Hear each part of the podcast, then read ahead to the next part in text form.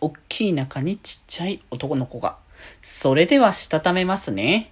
今日もさよならだより。はーい。どうも皆さんこんばんは。デジェジェございます。はい。この番組は今日という日にさよならという気持ちを込め、聞いてくださる皆様にお手紙を綴るように僕デジェジがお話ししていきたいと思います。は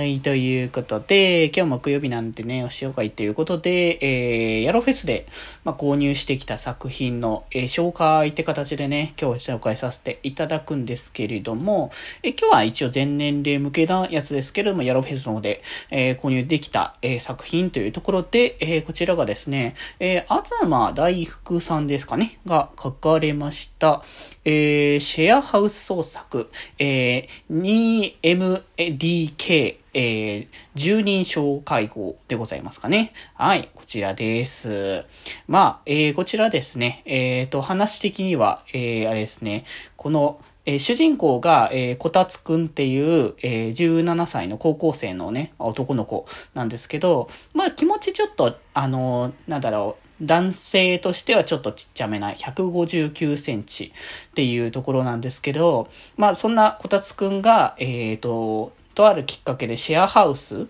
にこう行く機会というかシェアハウスにこう住むっていう流れができてそこのシェアハウスする場所が分厚い層っていう、まあ、男性限定年齢不問でプロレスラーが作った大きすぎる体にお困りの方必見というね。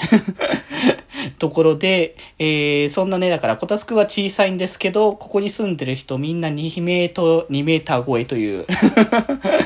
なかなかのこうビッグサイズの人たちがあの集まってっていう感じの、えー、まあ物語。まあこうタイトルの通り、えー、シェアハウスをして、その中の日常の物語って感じで、まあ今回はその中のね、こう住民たちがどんな人なのかなっていうところを、まあ描いてるお話ちょっとした日常とか、こう、キャラの紹介ですかね。ってことで、まあ一応今回出てきてるキャラが6人いるんですけど、えー、こたつくんがそのまあ主人公みたいな感じになって、で、えー、その中で、えっ、ー、と、意欲くんってことを、おとらくんっていうこの二人がまあ幼馴染の大学生コンビみたいな感じなんだけど、意欲くんがみんなのお母さんみたいな感じで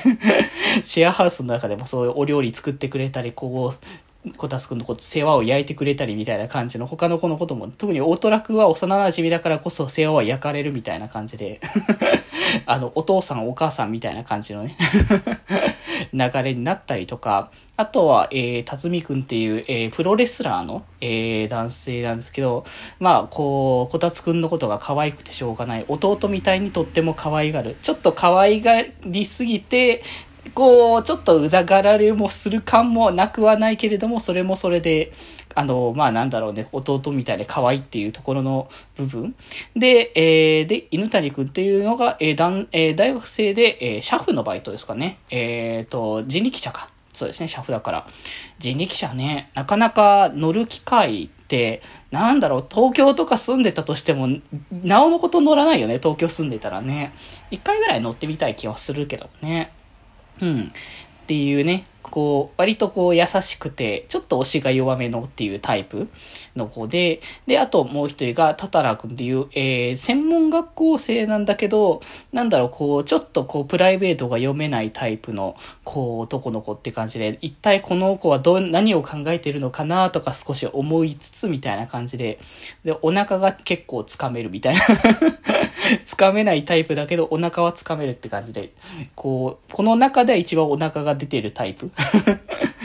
まあタイトル、こうタイトルか、このね、ここのシェアしているお家も分厚いそうって言ってるから、かなりみんな、あの、大きいタイプの子がね、いっぱいいるので。まあそんなね、こう、6人の、えー、今回はね、まあなんか他にもキャラクターがね、出てくるというところではあるっぽいんですけど、まあこんな6人が出てきての、このシェアハウスの日常の、こう、まあ、こう移動、導入という感じの物語が描かれているっていう感じで、いや、なんか絵柄的にとってもこう、まあ大きな体つきっていうのもそうだし、かわ、でも可愛らしい見た目感だなとか僕はちょっと思いながら見ながらね、見させてもらってたんですけど、まあ、この先、この物語がどんな感じに展開するのかなって。なんか、さ、あこう、ヤロフェス行ったらがっつり BL、がっつりエロみたいな感じの、ド直球な方向性の作品が結構多いイメージの中があったから、僕の中では。だから割とこういう感じの、あの、ほのぼの系、もうがっちり系の筋肉ムキムキやとか、お腹ががっつり出てるみたいな感じの、そのタイプは、それはそれでありとしつつも、あの、ある意味日常でこう、ほのぼのとして見れる作品がとしてね、これがあったので、これね、気になってね、ちょっと購入させていただきましたので、まあね、この先の物語もね、ぜひぜひね、楽しみにしたいかなとね、思っておりますので、